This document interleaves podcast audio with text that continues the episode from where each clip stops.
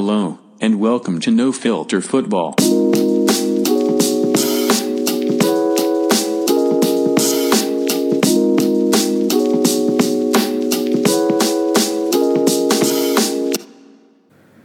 Hello everyone, I am Vardhan here and welcome to the first episode of No Filter Football.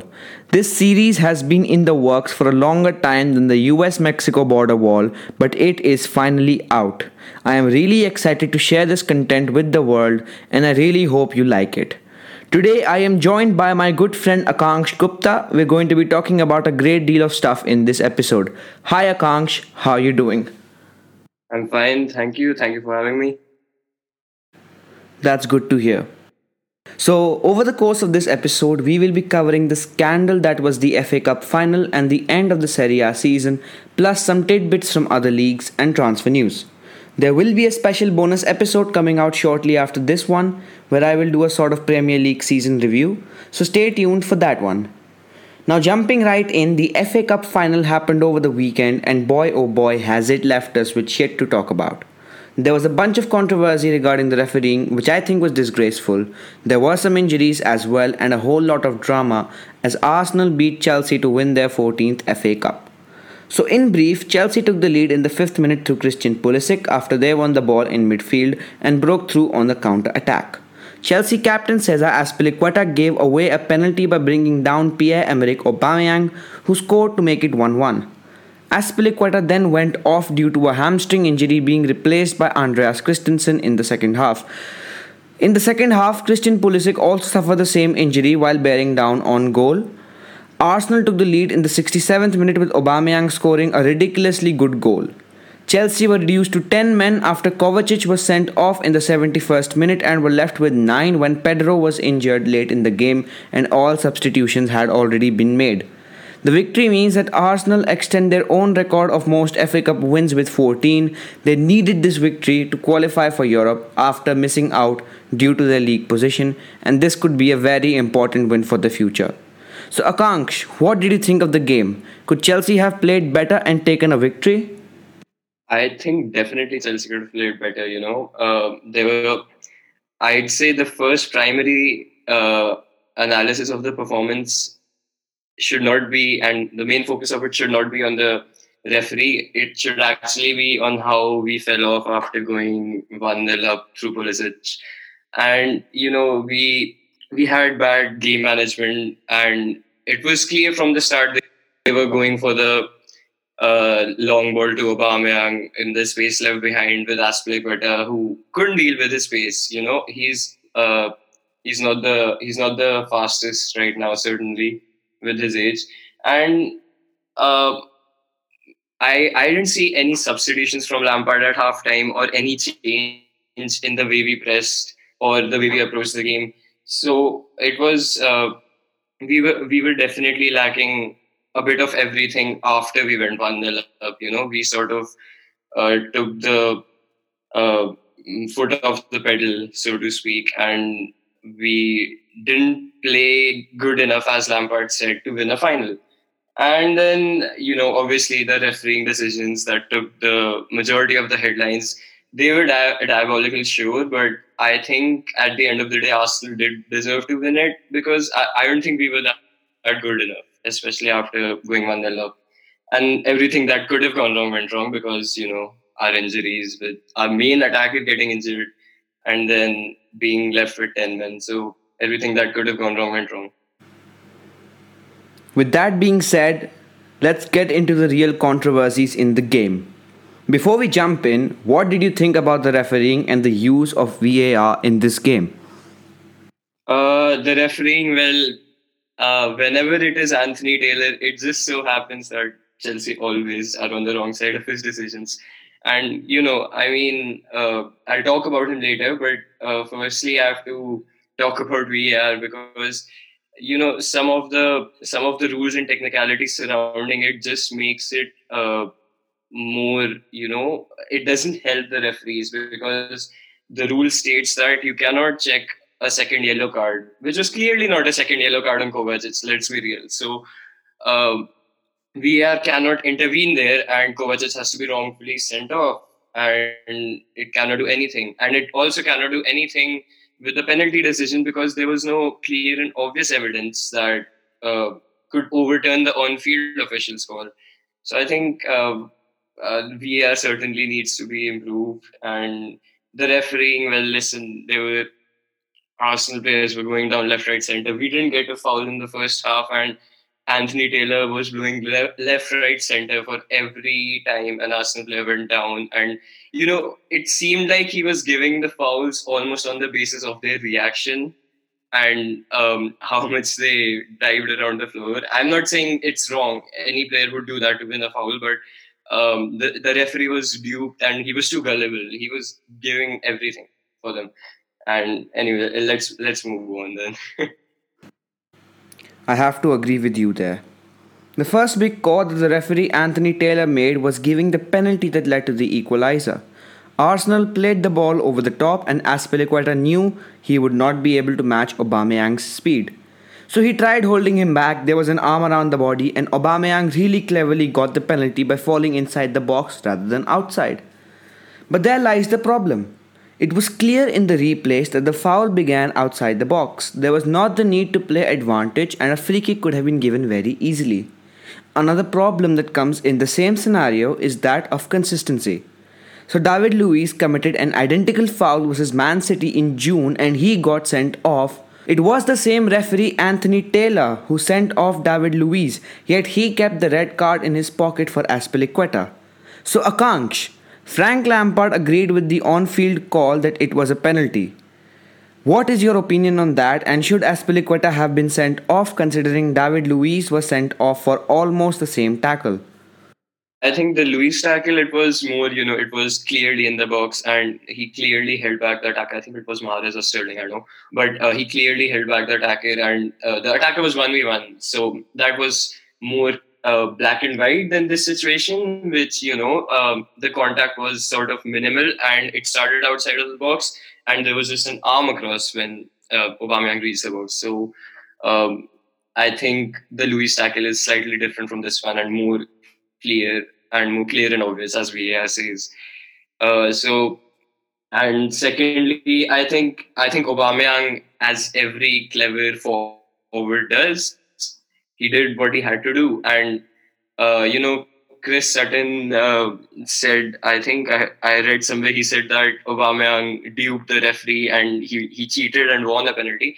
I won't say he cheated because in that situation, you want your forward to, you know, get a shot of goal or get something, get a penalty. You know, even when Harry Kane goes down, you defend him. Obviously, he's trying to win a penalty. That's what forwards do. So I won't call it cheating but uh, it was extremely clever because the contact actually began outside the box and then uh, because his momentum was broken there he just carried on uh, to the box and as soon as Azpilicueta just put one arm across he went down in the box and it was it was very convincing and the referee gave the penalty so and VAR did not overturn it because there was nothing clear and obvious so all in all that's why I think Lampard also said um, it was a penalty because it's it's hard for VAR to overturn that if the on-field official has already given that decision.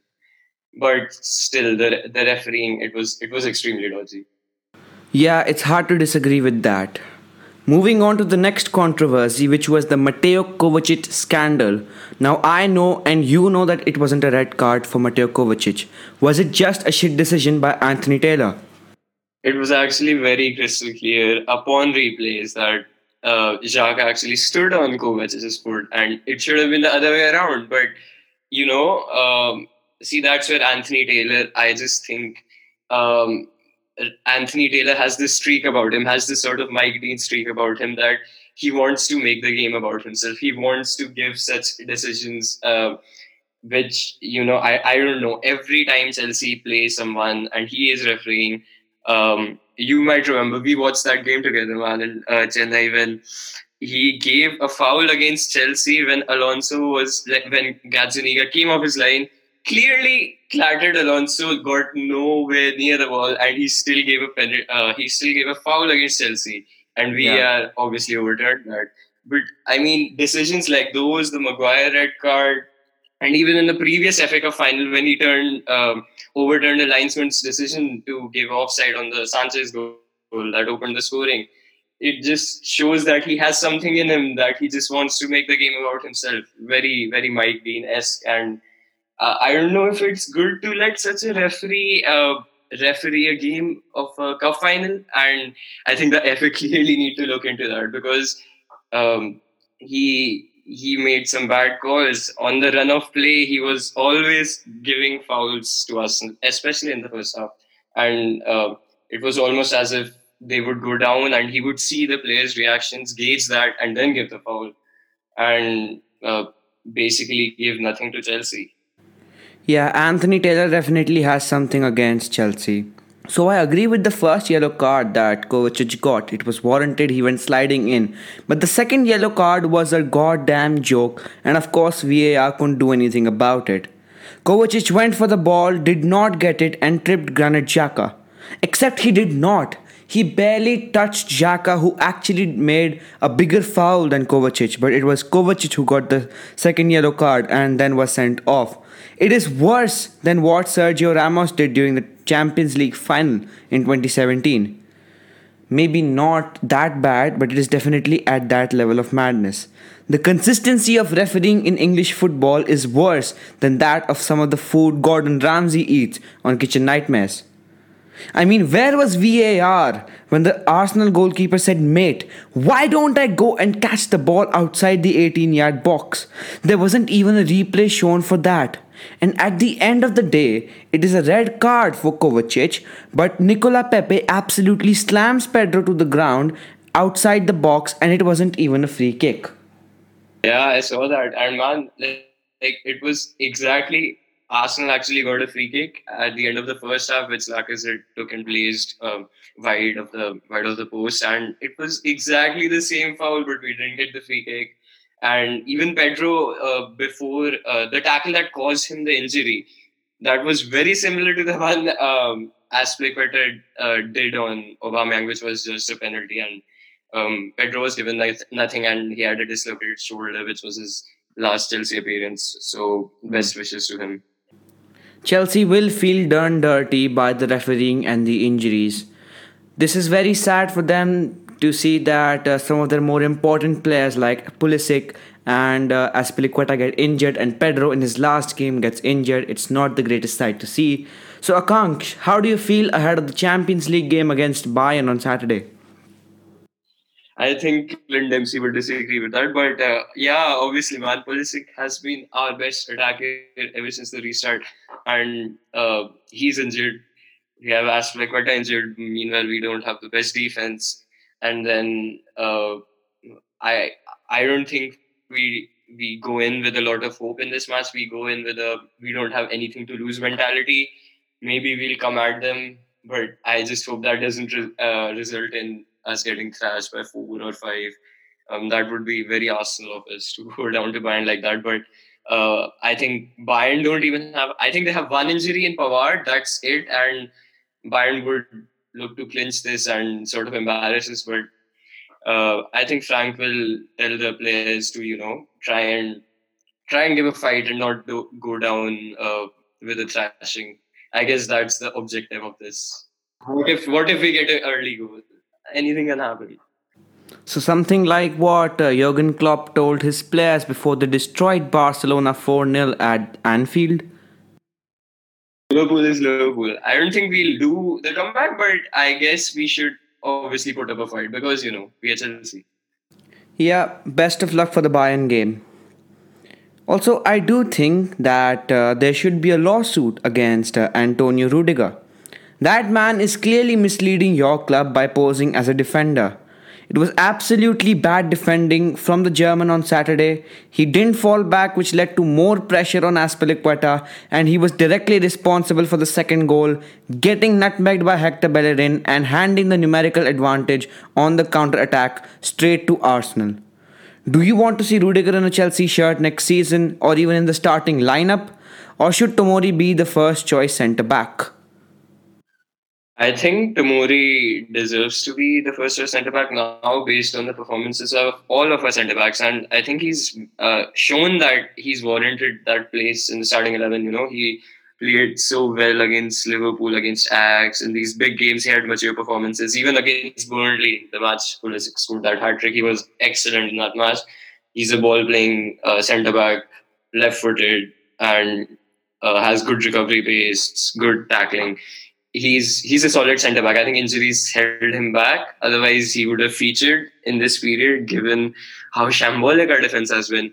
But uh, another thing quickly on that um, uh, Azpilicueta thing was that you know Frank, the way he set set it up, he always wants us to be on the front foot, always attacking, always pressing, and. Uh, Arteta basically he he deployed a four at the back in the build up and in the defensive phase it was a three at the back and in the attacking phase Ainsley and Maitland-Niles always drifted in field uh, taking Reece James with him who was the right wing back and leaving Aubameyang all alone with acres of space with Azpilicueta who he could skin with his pace so I mean, that was very recognizable, and we still didn't do anything about that. So I don't think you can really blame Rudiger here, but he is he has been so bad because I think I think Rudiger isn't a defender you play in a four at the back or in a three at the back, which is very high pressing because Rudiger is good in a uh, in a defensive setup where you you are basically defending in a low block. You are defending with numbers behind your midfielders behind the ball, and he just has to um, out muscle people or uh, get in tackles. You know, Christensen also similar case, good at defending in a block in a three at the back, but uh, he's not good when he's left exposed or he's uh, you know because of, of our attacking style of play obviously we only have one sitting midfielder and two centre backs left behind whenever there is a turnover or a counter attack so uh, Rudiger uh, I mean the best centre backs in those situations like Van Dijk let's say uh, Van Dijk delays attackers so that his team gets back and they provide cover but Rudiger, he just steps up and commits and never gets the ball, doesn't even foul the guy, and just gives away his position, gives, uh, leaves gaps, and that's absolutely criminal as a centre back, as he did in uh, the build-up to Arsenal's second goal when Bellerin darted in field, and he just he just stepped up, and every time he steps up, he never gets anywhere near the guy because he just leaves too much space and he just commits. So. Uh, Bellerin obviously nutmegged him. He was on the floor. Christensen went in, great tackle, but got unlucky. The ball uh, went to I think Pepe, and then he switched to Aubameyang, and obviously great goal Aubameyang. He's he's become a fantastic player. But yeah. Rudiger, I just don't think he has a future because Frank obviously wants to play a system that is extremely attacking, extremely high pressing on the front foot and uh, Rudiger is just not suited to that system. He was he was good in the FA Cup final we won against United. Why? Because we played in the low block with Antonio Conte, where the midfielders, wing backs, everyone was disciplined. We always had a five when uh, the other team had the ball, and it was much more secure. So I don't think Frank's system is suited to Rudiger, and I don't think he he has a future here. But I, I he won't he won't go out I don't think Frank will transfer him, but I don't think he will be a starter if we manage to get centre backs. That being said, Arsenal did play well. They looked shaky, but they turned it around. Fair play to them.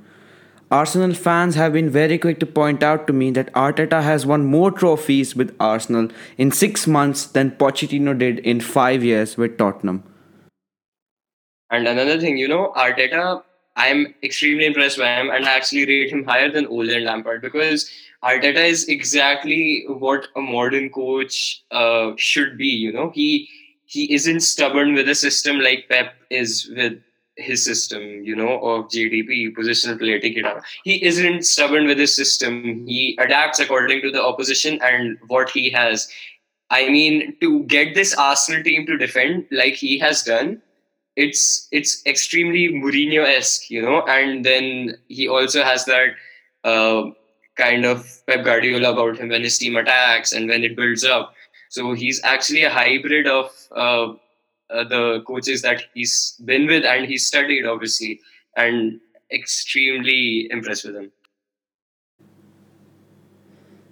Yeah, Arteta is doing a good job with Arsenal. He's won them the FA Cup, he's taken them to Europe, and now Arsenal fans will feel as though they will be running for top four or even top six next season. Uh, hopefully, uh, maybe, maybe not. Uh, we'll see where the next season goes. So, even though Tottenham finished sixth, Arsenal's FA Cup win means that Tottenham now have to participate in the Europa League qualifying rounds, which means we will have to play three matches against teams from Azerbaijan or Albania or Kazakhstan. I'm not too afraid, but then again, it is Tottenham, so we can expect the unexpected. Anything can happen in these qualifying matches. We now move to the Serie A, which also wrapped up over the course of this weekend. Juventus won the league, but it wasn't easy work as they were kept on their toes throughout the season by the likes of Inter Milan, Atalanta, and Lazio. Juventus were only able to win the league due to the inconsistencies of all other teams, but that being said, this wasn't their best season ever. Here are some statistics to enforce that fact. They lost 7 matches this season, worse than all of the previous seasons, and four of these losses came after the restart. Their points tally of 83 is also their lowest since 2010. They have also conceded more goals this season than any of their previous 8 title wins, with 43 conceded. The goal difference of plus 33 is also the worst across their last 9 seasons, and that speaks a lot. They dropped 21 points from winning positions this season. 21 points, beating AS Roma's 40 year old record set in the 1982 83 season.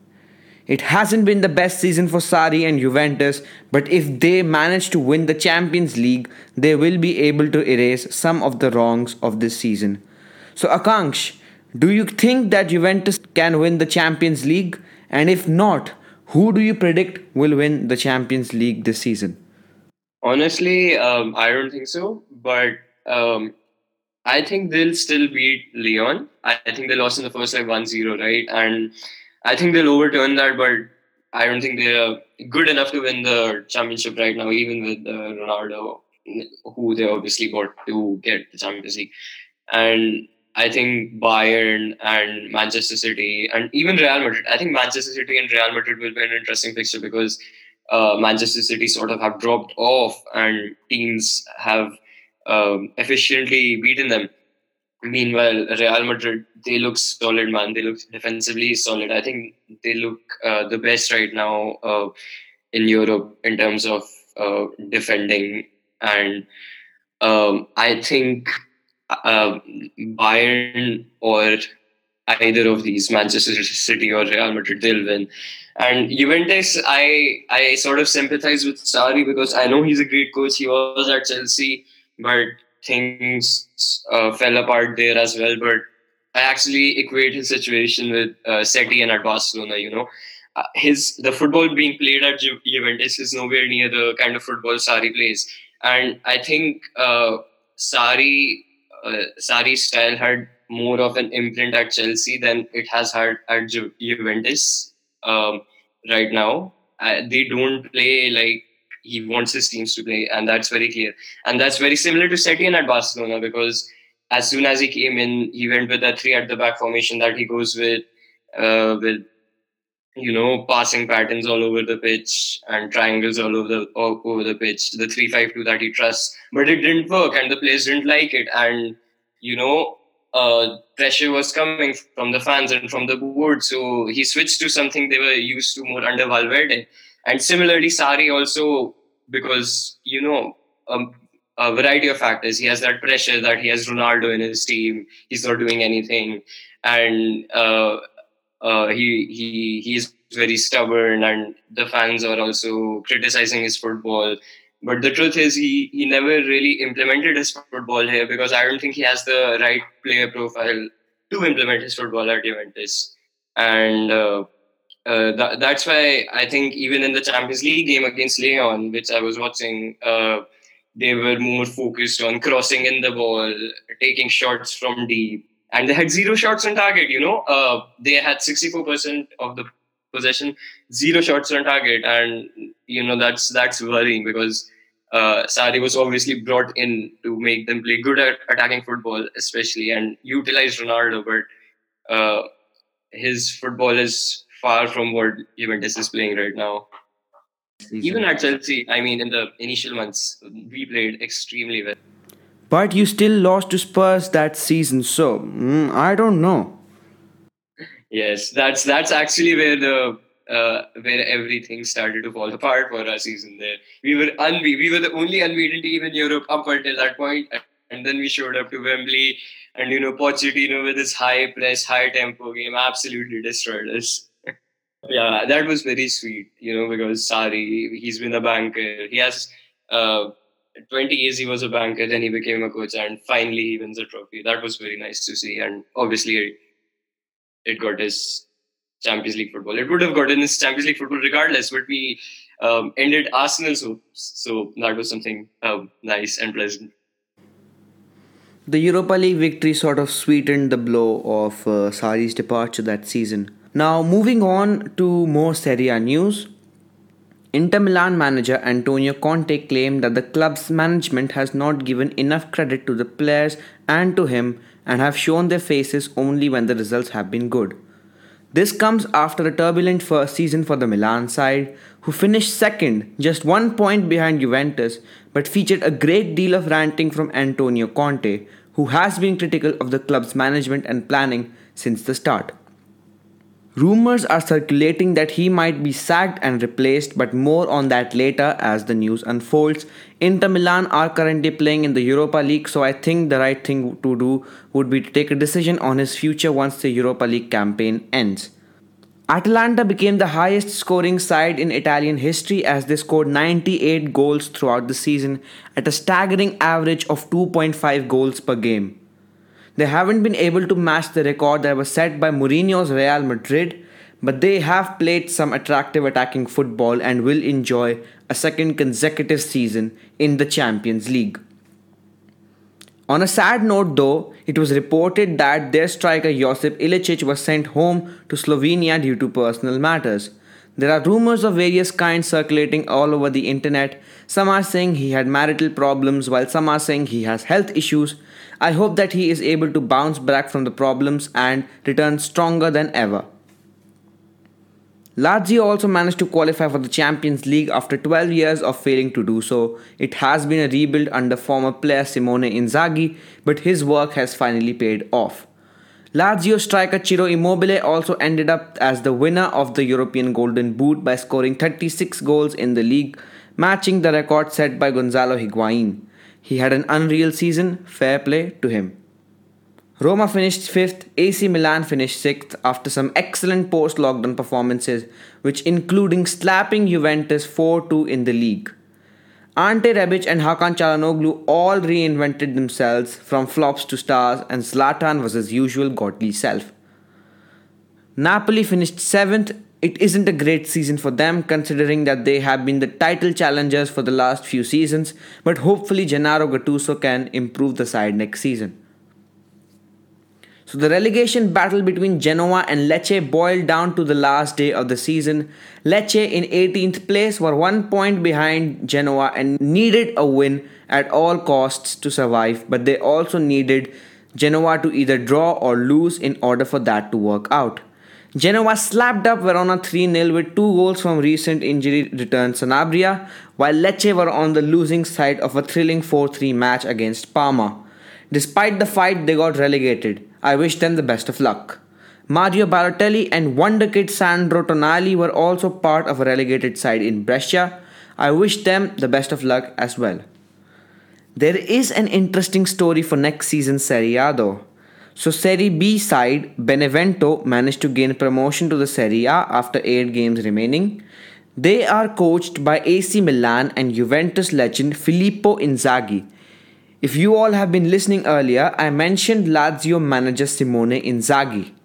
Filippo Inzaghi is the brother of Simone Inzaghi, which sets up an unlikely derby between these two brothers next season when Lazio and Benevento face off. Finally, the Serie A set an example of working with VAR. There was a high level of consistency in the refereeing in the Serie A, and VAR was almost always used without any controversy. There was a game versus Napoli and Sassuolo where there were four goals disallowed due to VAR, and all of them were correct decisions. And for some reason, this cannot happen in the Premier League. The referees almost always looked at the pitch side monitor for all decisions, unlike the Premier League, and there was also a high level of transparency and consistency.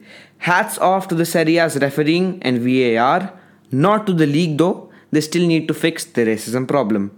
Yeah, I think I think you know in Italy, as you said, the transparency is there, but the downside of that is the amount of penalties being awarded. I mean, you know, because almost everything is referred and nitpicked and um, uh, replayed in slow motion carefully. And, you know, in that sort of situation, you can always um, uh, uh, take out something that can result in an infringement, which can result in a penalty. And uh, I think the Premier League is on one end of the spectrum where more of the focus is on the on-field referee's calls and what he, he thinks, and minimal um, intrusion of the VAR. Meanwhile, Serie A is on the other end of the spectrum where everything gets referred, the referee goes to the pitch side monitor. I think we need to find a consensus in between where uh, the on-field referee isn't overruled every time, and uh, but still he goes to the pitch side monitor if there are contentious decisions and stuff. You know. Yeah, there has to be a reform in the refereeing in the Premier League. There has to be some level of consistency. I will be expanding more on the Premier League's inconsistent refereeing in a future episode prior to the start of the 2020 21 season. Now for some major headlines from around the world before we discuss transfers. So, the championship playoff final between Fulham and Brentford happened yesterday to decide which team would get promoted to the Premier League. Fulham were looking to bounce back to the Premier League after just one season of being relegated, while Brentford hadn't played in the Premier League or even in the top division for the longest time more than 60 years. So, after a dull game in normal time, the game was sent to extra time, and Fulham managed to turn up at that time. Joe Bryan, the Fulham left back, caught the Brentford goalkeeper out of position and scored from a free kick which was like 35 yards away from goal in the 105th minute. Bryan then scored again in the 117th minute after an excellent passing move from back to front. Brentford did score in the last minute of extra time through defender Christian Dalsgaard, but it just wasn't enough for them. It's a massive result for Fulham, who have come back roaring to the Premier League under the guidance of former player and captain Scott Parker, while this also provides them with the cash injection of between 160 and 170 million pounds, enough to complete a rebuild and fight for continued Premier League status. So, Akanksh, we were watching this game together. What did you make of it? Um, I think I agree with what uh, the Athletic's Chelsea correspondent Simon Johnson tweeted when he said um, it seemed like the one thing that was common between the viewers and the Brentford keeper was that we were all sleeping before the goal went in, which is extremely true because the keeper got caught out completely. And you know, I I remember a similar thing happening to Peter Cech when we played Liverpool in the Champions League, and that crazy game at the bridge happened where um, Lampard scored the penalty and um, Drogba scored the winner, but Liverpool kept coming back. They didn't have Gerrard, I think, but the scoring of that game was started with a similar goal where Cech was, you know, uh, he was near the basically the players on the edge of the box, and he was keeping an eye on them and not his near post. And I think it was Kuyt or Benayoun or someone who just snuck in the ball in the near post, and yeah, that was embarrassing for Cech as well as it was for Raya, who was the Brentford keeper. And you know, the impressive thing was that the left back came up with the two goals for Brent, uh, for Fulham, and uh, he he was there he had the presence of mind to see. It's obviously something they worked on and something he knows that the keeper uh, uh, leaves that sort of room there from which the ball could be snuck in. And he gave him the eyes he was looking at the yeah that was a strong performance by the defender Uh, and uh, to any of you who are wondering what game Akanksh was talking about, it was the 2009 Champions League clash between uh, Liverpool and uh, Chelsea at Stamford Bridge, which ended 4-4. But Chelsea managed to progress through on the onto the next round because of aggregate. That was an impressive performance by the defender, giving it his all for the club. And to any of you who are wondering what uh, match Akanksh was referring to, that was the 2009 quarter-final clash between uh, Liverpool and Chelsea, which ended 4 4 on the night, 7 5 on aggregate at the Stamford Bridge, which meant that Chelsea went through on aggregate. And then uh, moving on. Sorry to interrupt, but uh, Fabrizio just tweeted that uh, Ter Stegen has signed a new contract with Barcelona, which means he'll stay till June 2025, which means Chelsea have no chance of getting another good keeper. All right. Yes, so staying at West London, do you think that uh, Fulham will get relegated next season, or can they actually fight for a spot in the Premier League this season? Listen, I think Scott Parker, um, he he's built a solid enough team, and I really like some of the players like the centre back Hector. He was solid, and um, even in attack, they've had obviously Cairney for a long time, who's a talented boy, you know, great number 10. Um, Mitrovic, obviously, great target man, and he can link up play as well. They have a good enough team, but I still don't think it's enough to stay in the Premier League. Certainly, because the league is getting better and better, and maybe this Fulham team would have survived if the league was, you know, if it was like 15 16 or 16 17. But uh, right now, I don't think they can survive. Personally, I think that uh, Fulham will be able to fight for a spot in the Premier League, and I think Aston Villa will get relegated, but uh, that's my perspective. Uh, so, moving on to the next piece of news. English left back Danny Rose has spoken up about some of the racism he has faced in his professional career and personal life. He came close to retiring a few seasons ago due to this, despite playing for a Premier League side. It just goes to show that racism is still a problem in the world. People cannot live in denial about this issue. There have been instances of racism in Serie A, which have been widely reported, the likes of Mario Balotelli, Sulley Muntari, and more recently Moise Kean and Romelu Lukaku, they have all been targeted by racist chants from opposition supporters. In the Premier League, Wilfried Zaha spoke up about racist texts he received from a 12 year old kid Heung-min Son and Raheem Sterling have also been targeted by racism from fans. It is a massive issue and some action has to be seen from the authorities. How big a problem is racism in football according to you, Akanksh? Yeah, it's still prevalent in 2020, which is a sad thing, really, because um, I think the problems in uh, Italy and England surely highlight that. And in Italy, it's more of a of an educational problem. I'd say, you know, like people just feel it's acceptable to do that to uh, players you don't like, and if they're of a uh, if if their skin color is uh, not what they like, and they just don't think they have consequences coming their way when they say stuff like that. And uh, I think another big problem, which uh, you know, you see with these English footballers is the problem of social media and how anyone can write anything there and uh, they can write anything to you they can uh, abuse you. And uh, the thing about is the anonymity of social media sort of allows that. And i think zaha spoke on this and said uh, that if anyone is on social media they should have their address they should have their proper profile on social media before joining it. So you know people like these can be uh, can be caught and uh, educated. And uh, the premier league started its kick it out uh, campaign which uh, was more focused on uh, racism amongst match day supporters who came to watch the match. And if anyone wants to report they can report it on the app. And many people have been detained due to that and i think it's uh, good that's happening but it's still sad that it's still happening you know? And uh, danny rose as you said he he came out saying that every time he would drive his car outside the police would stop him and ask if he actually stole that car. So these prejudices that are obviously inherent in society they need to go as well. And uh, they won't if we don't um, raise awareness or we don't take the, this stuff seriously. We have to take it seriously. It's it's 2020. Yeah, racism has to be kicked out from football and from the world. It's going to be a gradual process, but the process has to be undertaken.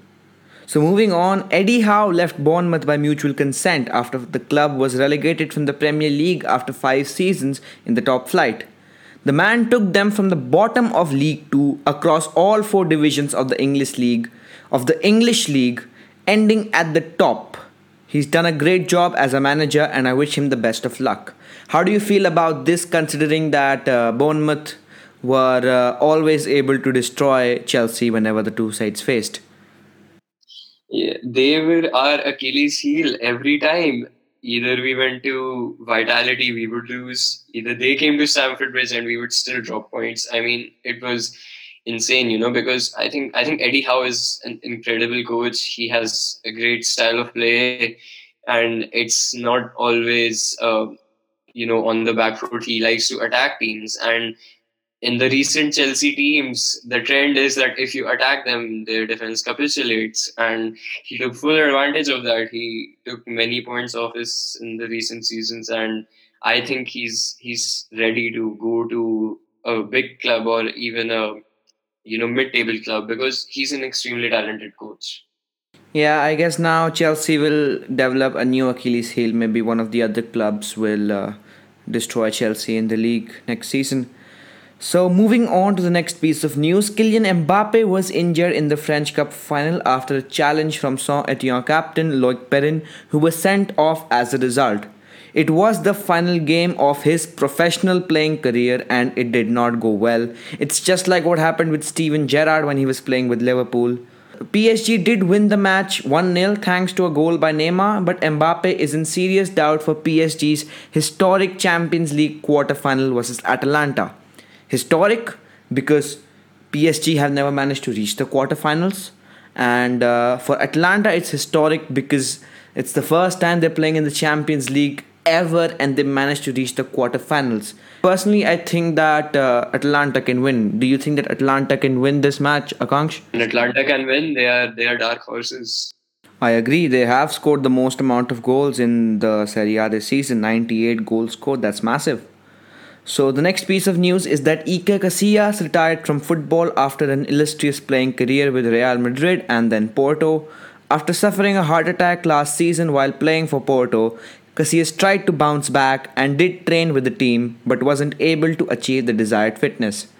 The man will forever be remembered for making that stunning save against Arjen Robben 10 years ago in the 2010 World Cup final. A true legend of the game. Adios he was solid. He was uh, just, you know, he was just one of those people you would want in goal as a defender because you know that if you make a mistake, he's got your back. And he was one of those keepers who would make um, fantastic saves almost every game and extremely consistent guy and big part in that 2010 World Cup win. I think He's from the Real Madrid Academy, right? If I'm not mistaken. Yes, he is from the Real Madrid Academy, and in fact, he's returned to Real Madrid to act as an advisor to Florentino Perez. I think that Casillas is going to be really important in the future for Real Madrid. He's going to uh, usher in the next generation of players who could be really important in uh, getting Real Madrid back at the top of the world. Now, for the last piece of news, in the previous weeks, we saw Birmingham City youngster Jude Bellingham move to Borussia Dortmund. Now, to pay tribute to the guy, the club retired his jersey number. What are you thinking? The player has just spent one season playing senior level football with you, and it's not as if he's taken you to the Premier League. You've barely survived in the Championship. A jersey number should be retired for a player whose contribution to the game was so significant. Players who we now refer to as legends. Players like Johan Cruyff or Paolo Maldini or Javier Zanetti or even Iker Casillas. Not for spending one season at the club and being linked with a move to Manchester United. Nah, I mean, if this is the level we're at, I want Serge Aurier's jersey number retired when he leaves to join AC Milan. That man is precious. That man has done so much for Tottenham Hotspur. So, Akanksh, do you agree with what Birmingham City did? Should they have retired his jersey number? Yeah, even if they are the club, you know, that molded him since he was like uh, there since under eights or whatever. But um, it's just, uh, as you said, it's strange. It's like Chelsea retiring the number 19 or something for Mount because um, Mount is moving on to a bigger club and we are the club that made him. And we sort of have our uh, have him in our legacy that he moved on to a bigger club than us. I think it's very um, small club mentality, I'd call it. Yes, I agree with you on that, but now it is time for the much awaited transfer news. I have collected these rumors and done deals from highly reliable sources on social media so you can expect the finest level of news. So, the biggest news of the week is the incomplete transfer of Jadon Sancho. Talks between Borussia Dortmund and Manchester United are still ongoing and are said to be in an advanced stage. Some reports are suggesting that uh, United do not agree with the transfer fee for Sancho. Dortmund want 120 million euros for the 21 year old, with Man United placing his price between 80 and 90 million euros. It is just Ed Woodward playing hardball to get a sweeter deal for himself. Earlier, Fabrizio Romano did report that there was an agreement between Dortmund and United, but that looks to have collapsed. There are negotiations happening, but the process is really slow, and United fans are getting tense by the day. But on a level though, Akanksh, how good a signing will Sancho be for United?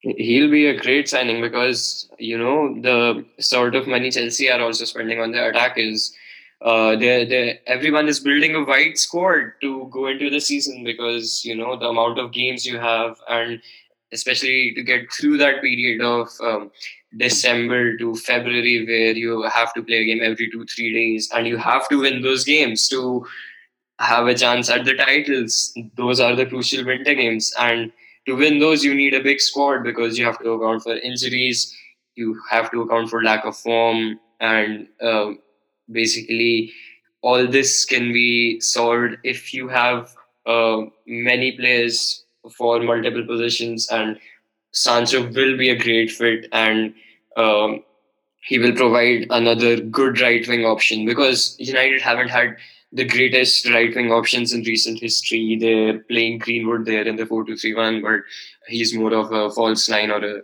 striker or someone who's who gets in the box and not much more of a wide man who takes on players, which Sancho can do. Sancho can also score. Sancho is also great at um, you know crossing and passing and uh, assisting and he's he's a good creative player as well. So it will be a great signing. And uh, you know, I don't think Man United fans need to worry that much because uh, you know uh, the Bild reporter Christian Falk, who who has got a lot of uh, transfer deals spot on, like the Timo Werner one, and he's also on to Havertz, and he's a very reliable tier one source. He said that a neutral agent was holding discussions between Dortmund and United. So uh, basically what I thought was that uh, Ed Woodward gave a brief to the English media, and all of the English reporters, including Ornstein, Simon Stone, and uh, all of the Manchester ones as well, they reported at the same time that talks with Sancho were sort of off because uh, Dortmund were asking too much and personal terms were not agreed, and United uh, sort of were ready to walk away. But all this came out at the same time, and it was due to a brief by um, uh, by Woodward, and uh, because of the neutral agent, as Christian Falk reports, uh, United can technically say that they are not having talks or agreements with Dortmund because the neutral agent is doing the business and not United. So they can technically say that they are not doing business, even if the neutral agent is negotiating all of the terms and the contract, which Romano reports have all been agreed upon, and the fee is the only thing that needs uh, agreement upon. And uh, you know, even even the Norwegian reporter Jan Åge Fjørtoft, who was an ex-Premier League striker, also uh, reported that the secret agent or the secret broker of the deal was um, Marco Litzsteiner, who is actually Stefan Litzsteiner's brother and who is well connected in Dortmund with the bosses, has a good relationship with the Dortmund bosses, and he was also involved in the deals with Ousmane Dembele to Barcelona and Aubameyang to Arsenal. So he was sort of the middleman who's been uh, brokering this deal between United and Dortmund. And uh, what he's been doing is, I think, what Fabrizio and Christian have been reporting that uh, the terms and contract, all of that has been agreed between uh, Dortmund and United through this through this middleman. And I don't think United fans need to worry that much because uh, this happens basically before every United deal that United try to throw off uh, the media and uh, try to play hardball to lower the price. But in the end, they always cave in, as we know it. Edward always pays the price. He paid 80 million for Maguire, I mean. Yeah, Manchester United do spend a lot of money. They spend money on Alexis Sanchez, and look how that turned out. More on the Sanchez news later, but right now, staying at United, do you think that David De Gea should still remain number one or should he be replaced by Dean Henderson? I think it's time for United to take a bold decision regarding De Gea. And, you know, the decline is very clear since the past two seasons. I'd say he's he's been making mistakes regularly and he just doesn't seem to be the confident keeper who would pull off out of this world saves uh, at a regular like he used to do when he was in his prime. And now uh, not only does he not have confidence in himself he does uh, his defense doesn't have confidence in him and that plays a big factor you know. And um, uh, i think the decline is clear and even if you know henderson's um, you can see in Henderson's performances, he sometimes makes the odd error like he did against Liverpool, and he sometimes concedes near post. But I don't think that is as much a worry as some people say. You know, they say that Henderson isn't that good enough that he should come in this season. But I think the uh, priority should be to get in a keeper that uh, the backline trusts, the a keeper that uh, gives confidence to the team and you know you aren't waiting for him to make the next error rather to just snuff it out and um, not concede poorly. So i think henderson needs to come in. I think it it should be considering united's options they would certainly be prioritizing more on getting uh, players star players like Grealish or investing in defense and um, the Henderson deal looks uh, solid enough that they should go through with it because uh, otherwise they would have to look elsewhere and that would take up uh, more money and uh, convincing for some other goalkeepers. But Henderson is united through and through. He wants to join. It's very clear. And his only terms are that he wants to be the number one. So I think they have to take that decision, and it's the best decision for now. And they can focus on other strengthening in other areas after getting this deal through, which I don't think will be that much of a challenge for United, given uh, Henderson's affection for the club, and also uh, I I still think Ole will stick with De Gea because he sort of uh, still believes De Gea deserves a chance, uh, but I still think the sensible thing will be to bring in Dean Henderson. Yeah, I agree. Dean Henderson has been stunning on loan at uh, Sheffield, and I think it's his chance to step up at United. Now, staying with the United loanees, Chris Smalling has returned back to Manchester after an excellent season with Italian side AS Roma, who did not make the loan deal permanent. I think it is time for a redemption at United for Smalling. What do you think?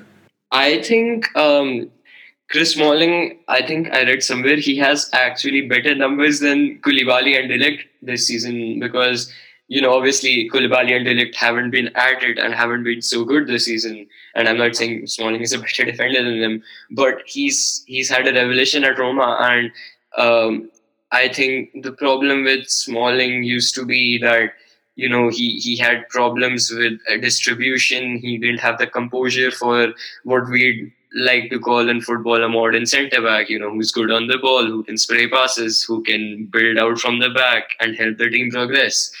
But uh, in the sense of a traditional centre back, I think Smalling um, might be United's best option right now. You know, like he's he's good in the air, he's good one v one, he has pace, he tackles well, um, and I think even when uh, we were making fun of United's defense uh, under Mourinho, I think it was more of Jones being paired with him that made him look bad, even though he was United's best defender at that time.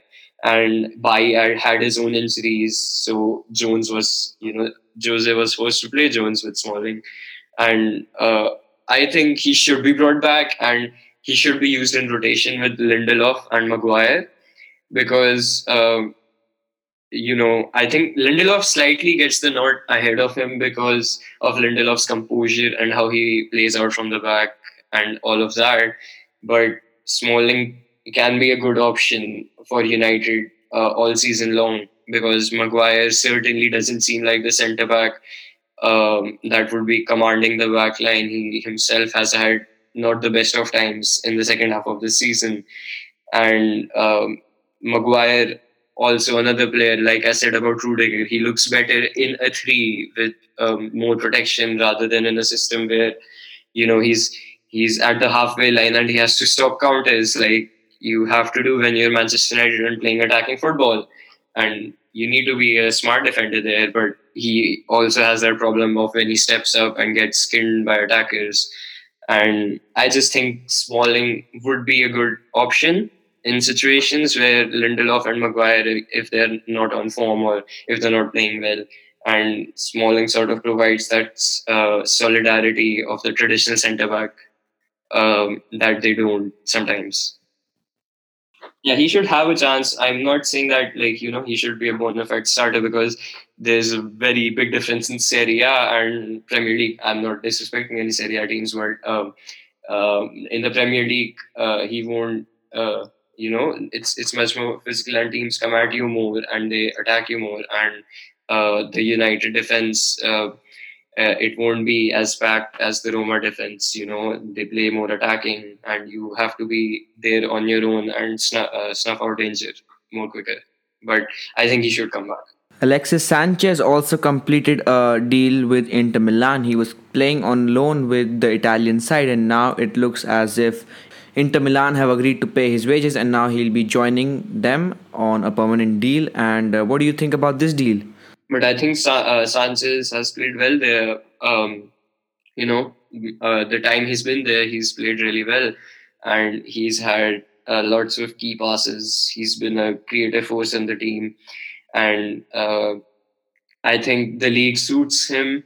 He's enjoying his football again. And it's a it's a win-win for both clubs. And I know what you're saying about the Premier League rejects part because uh, Conte sort of has that um, thing of uh, acquiring transfer targets that are, you know, considered old or past it, or um, uh, that that's he he always thinks short term whenever he's building a team and what would suit him at the moment and what would be easily available. That's why he got Godin, he got um, Ashley Young, and um, other players. And so my point is that uh, the deal it's a win-win situation, and um, the wages that United were giving Sanchez it was it was very heavy on the wage bill and the finances. And in a situation like COVID, where um, you know news just came out that Arsenal. Uh, I think they laid off 50 of their employees because of the financial burden that the club is facing. Yeah. While they have Ozil, players like Ozil on 350k a week, and he doesn't play at all. So the same thing is with United and every other club that uh, the players with high wages, uh, they uh, the clubs are negotiating deals for them because it's taking uh, it's having a burden on the clubs financially and it's a good situation for United, you know, to offload him. He's, I don't think he has a future at United, considering the players they are targeting. Signing Greenwood coming up, uh, Sancho, surely he'll sign, and uh, it's it's a good deal. Yeah, have to agree with that. Now moving on to Chelsea, and the Kai Havertz deal looks to have stalled. What do you think about the player? Is he worth the hype and the price tag?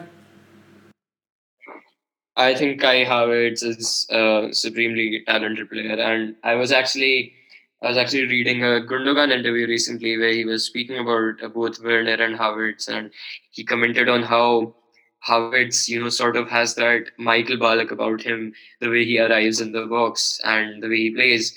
And he actually said that on ability, he'd rate Havertz higher than Ballack, and he would see Ballack as sort of uh, someone that would uh, play with a lot more bite and someone who's more aggressive in the box rather than Havertz, who's technically so gifted at the mere age of 21.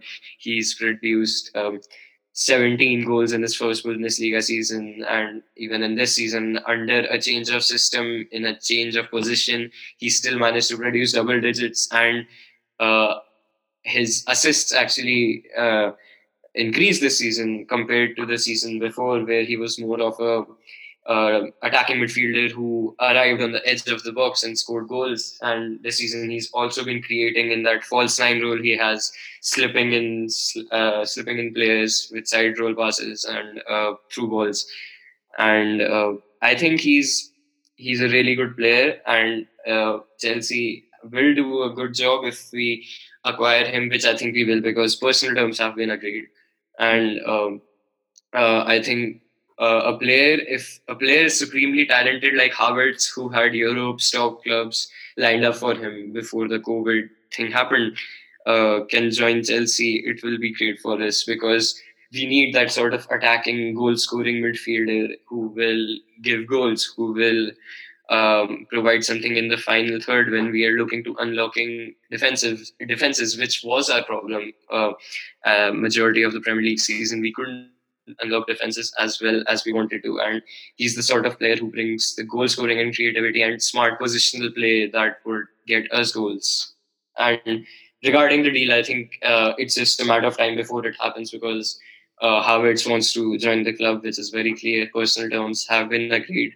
And uh, the fee is the only matter, just as it is with Jadon Sancho and they want 100 million euros upfront. We are willing to give 80 with add-ons, and I think we'll uh, come to an agreement soon, hopefully. Yeah, Havertz is an excellent player, but uh, Chelsea, although having invested in their attack, like you've said earlier, they have a Lamborghini in attack but a Maruti 800 in defense. With Kepa looking set to be axed as the first choice, you need to be in the market for a new goalkeeper and some defenders. Now, three goalkeepers have been linked with Chelsea, these being Burnley's Nick Pope, Sheffield's Dean Henderson, and Andre Onana from Ajax. Which one of these would you prefer to have at Chelsea? Well, um, I've watched a lot of Nick Pope this season. Uh, during the second half of the season, Nick Pope has been excellent. You know, tremendous in shot stopping. But um, when I, whenever I've watched him, he sort of had this thing where he's not particularly particularly good with his feet. So low driven shots against him always result in goals. When we visited Turf Moor, uh, Pulisic scored, and uh, you know I remember that Zaha goal from a long time ago where he he was dribbling against Tarkowski and me, and he just chopped back onto his left, and um, uh, at Pope's near post, he drove a low driven shot, and uh, it should have been a it should have been a stock save for a keeper, but he let it through. And uh, in those situations, I think owing to his height a bit, he doesn't get down well that well, and uh, I guess Pope isn't Pope won't suit Chelsea also because of the way we play. You know, we, we need a keeper who can play out from the back well, and Pope isn't particularly good with his feet as well. But I think he has a bright future and he can upgrade from Burnley, uh, certainly. Uh, coming to Dean Henderson, I think he's he's United bound, and I don't think it's a realistic deal. The only way, and this is a very one in 100 chance that this deal happens is if United make it clear that they want to stick with De Gea and Henderson has no future as the number one, then I think we can pursue him and get him. But that is very unlikely to happen.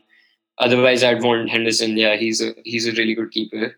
And um, the third one, Onana. I think Onana is the best out of this slot um, for Chelsea, and he looks keen to join Chelsea as well from the reports that have come in. And uh, even though he may be sort of mistake prone sometimes, playing out from the back, giving the ball away, uh, being caught too high up on the pitch, uh, I think he's the most solid out of these three and suits us the most. And uh, would be would be obviously an upgrade on Kepa. Anyone would be an upgrade on Kepa the way he's playing right now, but uh, Onana should be the one we we should go for if we obviously don't get the Oblaks or now ter Stegen signed a contract, so we can't get him. But I guess we'll settle for Onana because he also comes at a price of 30, 40 million, which Yeah. I we easily without getting much of a loss out of Kepa, who I think we will loan. I think at the end of the window to Valencia or someone. Yeah, anybody could be an upgrade on Kepa at the moment. So now moving on to Manchester City and Spaniard Ferran Torres completed a move worth 22 million pounds to the club from Valencia. He's been signed to replace the void left by Leroy Sané and he has similar attributes to that of the German. He's really fast and skillful on the ball and can pick out a good pass and involve his teammates. It's a good move by City who have also finished a move for Nathan Ake from Bournemouth. So I guess that Guardiola is not taking any chances with his defense this season, and it looks to be a Laporte and Ake partnership at centre back. And I think that Guardiola is now aiming to go for a third uh, Premier League title. So what do you think of this move for Nathan Ake? I don't think it's um you know it's not a great deal or neither is it a bad deal, but um, City definitely uh, needed another centre back to strengthen their ranks, given how they go all out in every um, competition they play in. So they needed that depth in defense, especially when um, Pep has uh, had uh, centre backs that he doesn't trust in John Stones or Otamendi. You know, he he clearly does not rely on them and doesn't trust them, and uh, he needed another centre back that he could, you know, uh, trust and uh, someone who wouldn't make mistakes at the rate of uh, which Otamendi and Stones made mistakes. And uh, for that, I guess it's a good signing because I guess City have a lot of cash to splash, and uh, uh, 40 million for Ake just seems the start of it. And I'd be really interested in seeing who they go for after Torres and um, Ake. I think it's a overall it's a good signing. I think much of the problem last season that Guardiola had with City was that he was playing centre backs he didn't trust, like Otamendi and Stones. Even Fernandinho was being forced to play as a centre back, even though his natural position is a central defensive midfielder. So, do you think that uh, with the arrival of Ake and the movement of Fernandinho back to his preferred CDM role, do you think that uh, City could change? How that uh, Fernandinho can actually play um, at CDM, I think it will almost be like another new signing because he's excellent at that role. And, um, you know, Gundogan had to come and play that. And even though Gundogan's a decent enough player, I don't think he's nowhere near as good enough as Fernandinho is at doing that role perfectly, spraying the passes, uh, breaking up play. You know, I think Fernandinho is one of the best at that. And uh, if he gets to play more and more there, even though he's aging, uh, it's almost like a new signing for Manchester City. Yeah, I think they should also try to um, play Cancelo. Cancelo is extremely talented, and I don't know if that was necessarily a Guardiola signing because he just doesn't seem to play him um, as much as you know. As soon as he signed Laporte, he put him in. He trusted him, and Laporte has been made one of the key members of the team and is the key member, one of the key members Yeah. of the team, and uh, similarly, I think Cancelo can also, you know, uh, I think he can play left back as well, given the way he's um, he sort of goes forward. He's very tricky with his feet, uh, has a good delivery, and I think they should focus on Cancelo as well because of the talent he has. Yeah, Cancelo is a supremely talented uh, uh, defender. He can play on both sides of the pitch, either as a right back or a left back. He's an excellent cover for Benjamin Mendy, who uh, gets frequently very injured. And I think that uh, Cancelo should get his chance at uh, Manchester City. Now moving on, and Brighton on the sneak have completed the transfers of free agent and Premier League winner Adam Lallana and Ajax defender Joel Veltman. Lallana will provide a boost to the Brighton midfield, while Veltman is a versatile defender who can slot in at any position along the back line. It is good business from the South Coast side, who have been consistent in finishing in the bottom half.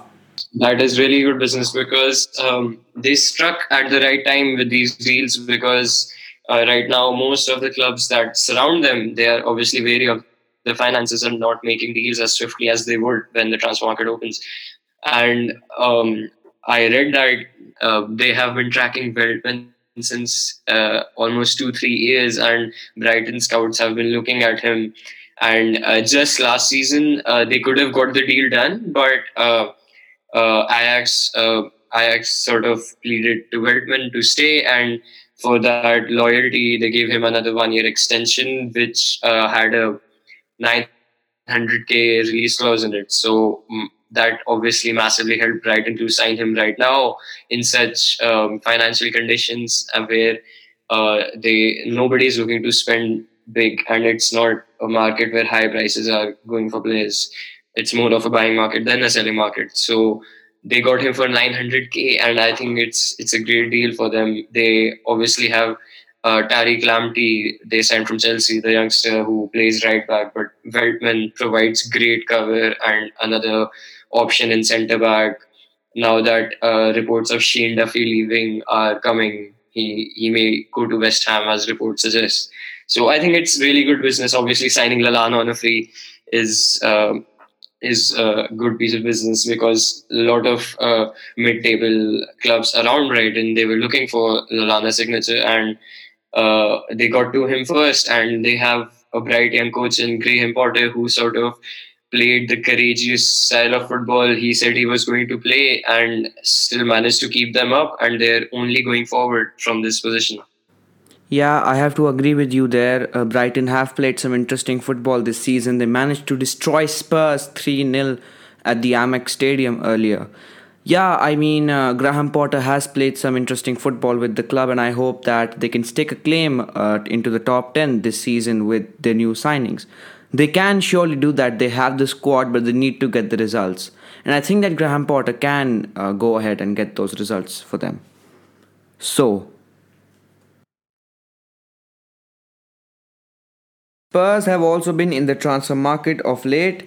A deal for Southampton midfielder Pierre-Emile Højbjerg has been completed worth 15 million pounds. The player uh, will be announced shortly after finishing his medical. Uh, this also comes after a move for Kyle Walker Peters, who's left Tottenham to join Southampton on a permanent transfer worth 12 million pounds. Everton had made a bid earlier, but Højbjerg looks set to move to Tottenham because of European football guaranteed. He's a powerful and skillful midfielder and will open up the possibility of new tactics and a new style of play at Tottenham. There have been rumours surrounding Tanguy Ndombele and Serge Aurier. Ndombele has attracted the interest of Inter Milan, who have half a squad filled with Premier League rejects.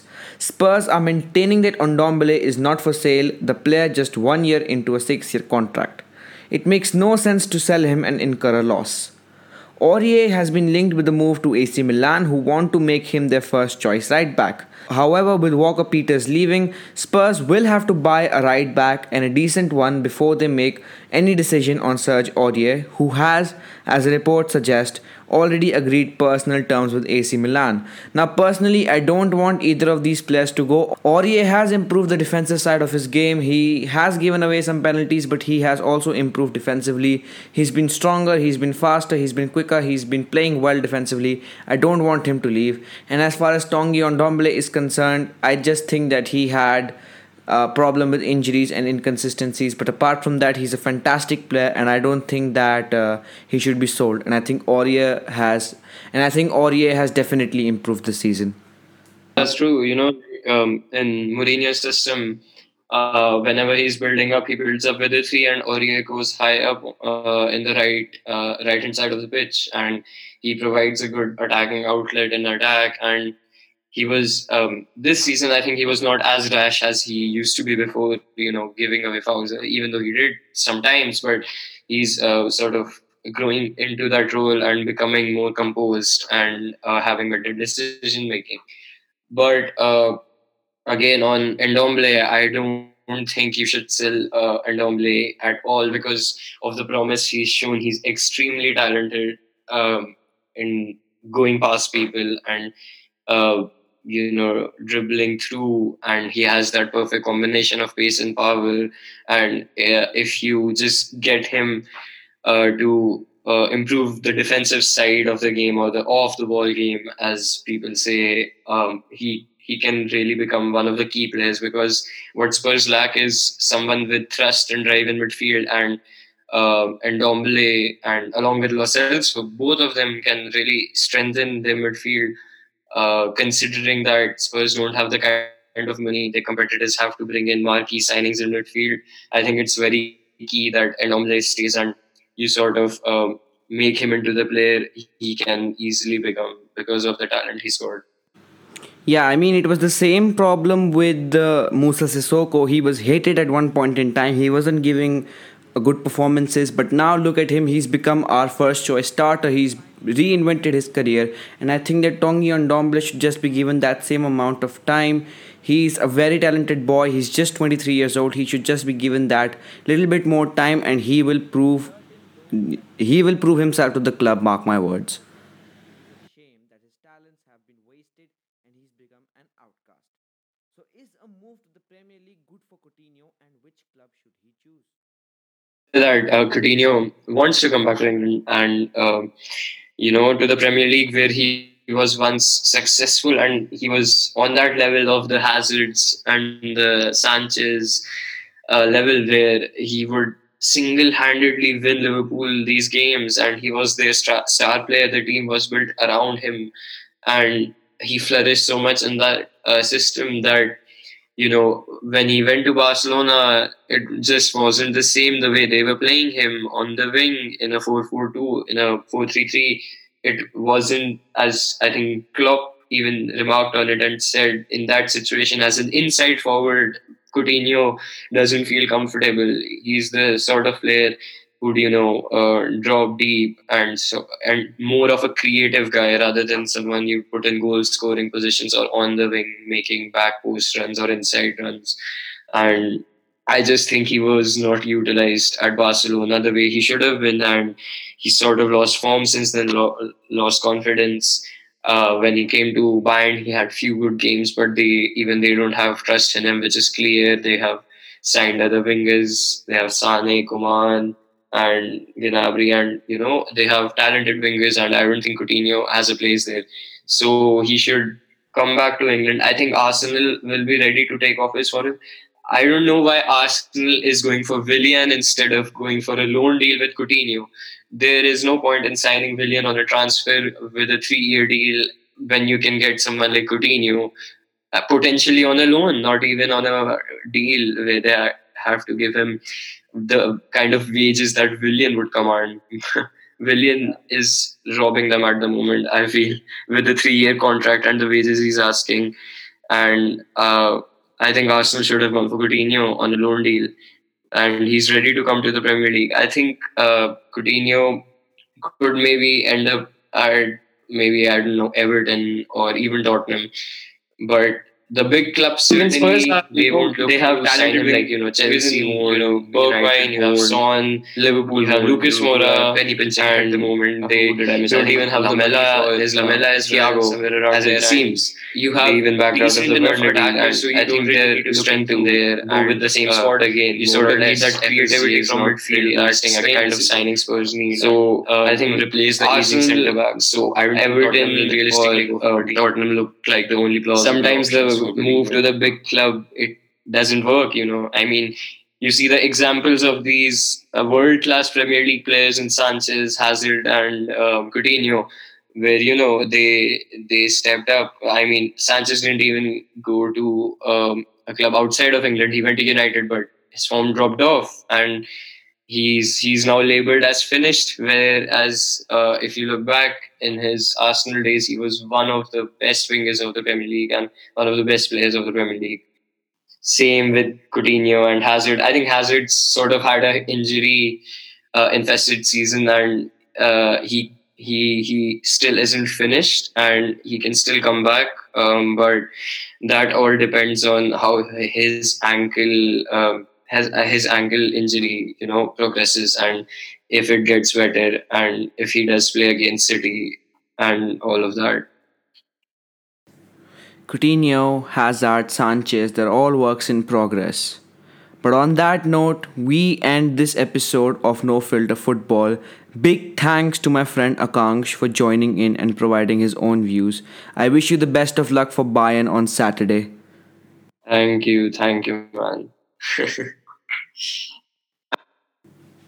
In the next episode, I will be covering the Europa League and the Champions League campaigns, in addition to some headlines and transfer news. Hopefully, Jadon Sancho will have decided where he wants to play next season. A special episode on the Premier League will be out shortly after this one, so stay tuned for that one. Do subscribe to this podcast wherever you're listening. You can follow it on Instagram. It is at No Filter Football Podcast. I'll be uploading updates over there, so it's best you check it out. Thank you for listening. I hope you have a great day ahead. Goodbye.